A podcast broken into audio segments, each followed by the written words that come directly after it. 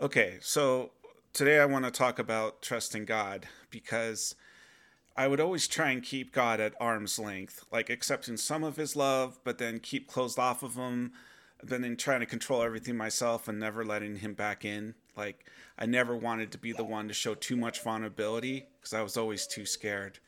Like, my attitude was, you know, the people I loved the most, the people I trusted the most, and the ones who were supposed to love me the most betrayed me. Like, how am I supposed to trust anyone? And, you know, but the spirit then talked to me and asked, like, you ever tried trusting a God before? And then it was brought to my mind how God is the one who showed vulnerability first. In Mosiah 14, um, verses 6 through 7, all we, like sheep, have gone astray, and we have turned everyone to his own way, and the Lord hath laid on him the iniquities of us all. He has he was oppressed and he was afflicted, yet he opened not his mouth. He is brought as a lamb to the slaughter, and as a sheep before her shearers is dumb, so he opened not his mouth. So, and with this being, you can compare this to Isaiah 53, but it's like all we like sheep, like all of us, all of us human beings on the earth have gone astray. And when they say the Lord hath laid on him the iniquities of us all, meaning God the Father, Heavenly Father, laid on Jesus Christ the iniquities of us all. And that with all this oppression, with Jesus Christ being afflicted, he opened not his mouth. You know, like he was just taking the slaughter, just taking the beating, condescended, condescended below man in all things. And uh, with that is the greatest vulnerability of all. And then also too in First Nephi uh, chapter 19 verse 9, and the world because of their iniquity shall judge him to be a thing of naught.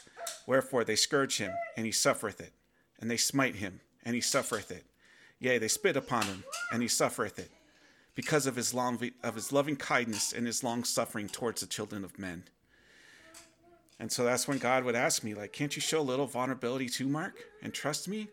I'm not even human. I don't have ego problems. I don't have emotional problems. I have nothing but love for you, son. And so I said, Yes, I will make a conscious effort that to trust that you love me, Father, that you care. And then tears of relief. Because this is what I wanted all along. But the survival games of my brain, like the never feeling safe to trust anyone, never feeling safe to be happy, never trusting any good things to happen. Finally, some relief. Is it really okay?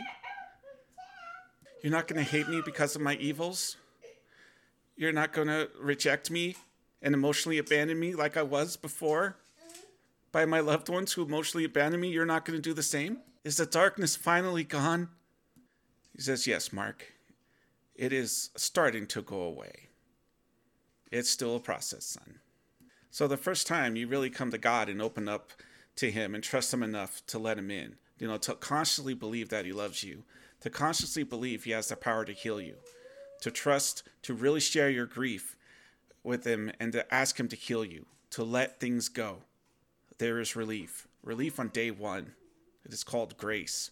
We get grace from God from day one, not at the last day.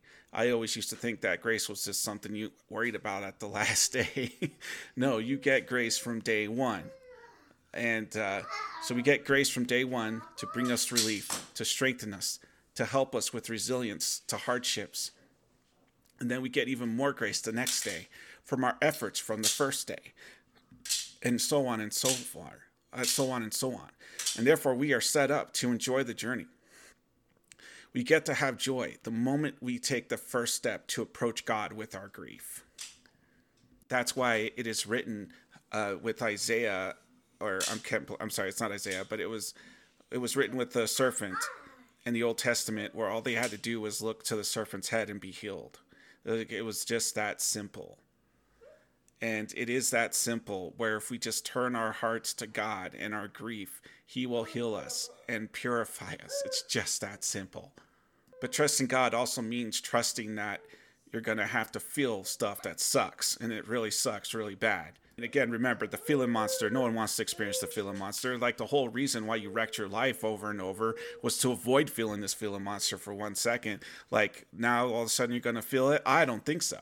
But again, that's what Satan has been doing uh, is just manipulating you and manipulating me with this refusing to grieve and just constantly run, find more distractions, and be stuck in pain and bitterness and never trusting anyone, never feeling safe, to always be tossed to and fro, doing horrible things, just doing what you can to survive.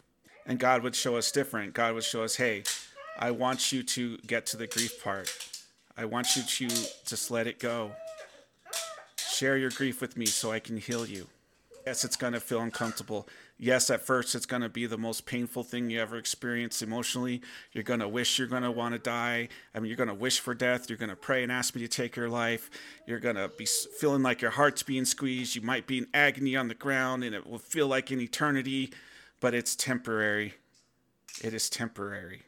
Always temporary and that painful process is you breaking the chains that flaxen cord off of satan satan's grasp but also just the process of processing those negative feelings out of your body to finally process them and express them till they finally leave your body and your soul i mean leave your your spirit to leave your body and spirit which is your soul but as you approach God and you are feeling that type of agony, and if you start wishing for death too much or suicide ideation too much, at that time, it's really, really close to you feeling the grief. That's Satan in your body trying to put all the red lights on, all the alarms to say, warning, warning, he's about to experience the feeling monster. And like Satan is like, no, no, no, no, we can't have him, we can't have him grieve. No, can't let him grieve. It's like, take that extra step at that moment and just say, okay, I will grieve Oh, Father, please heal me.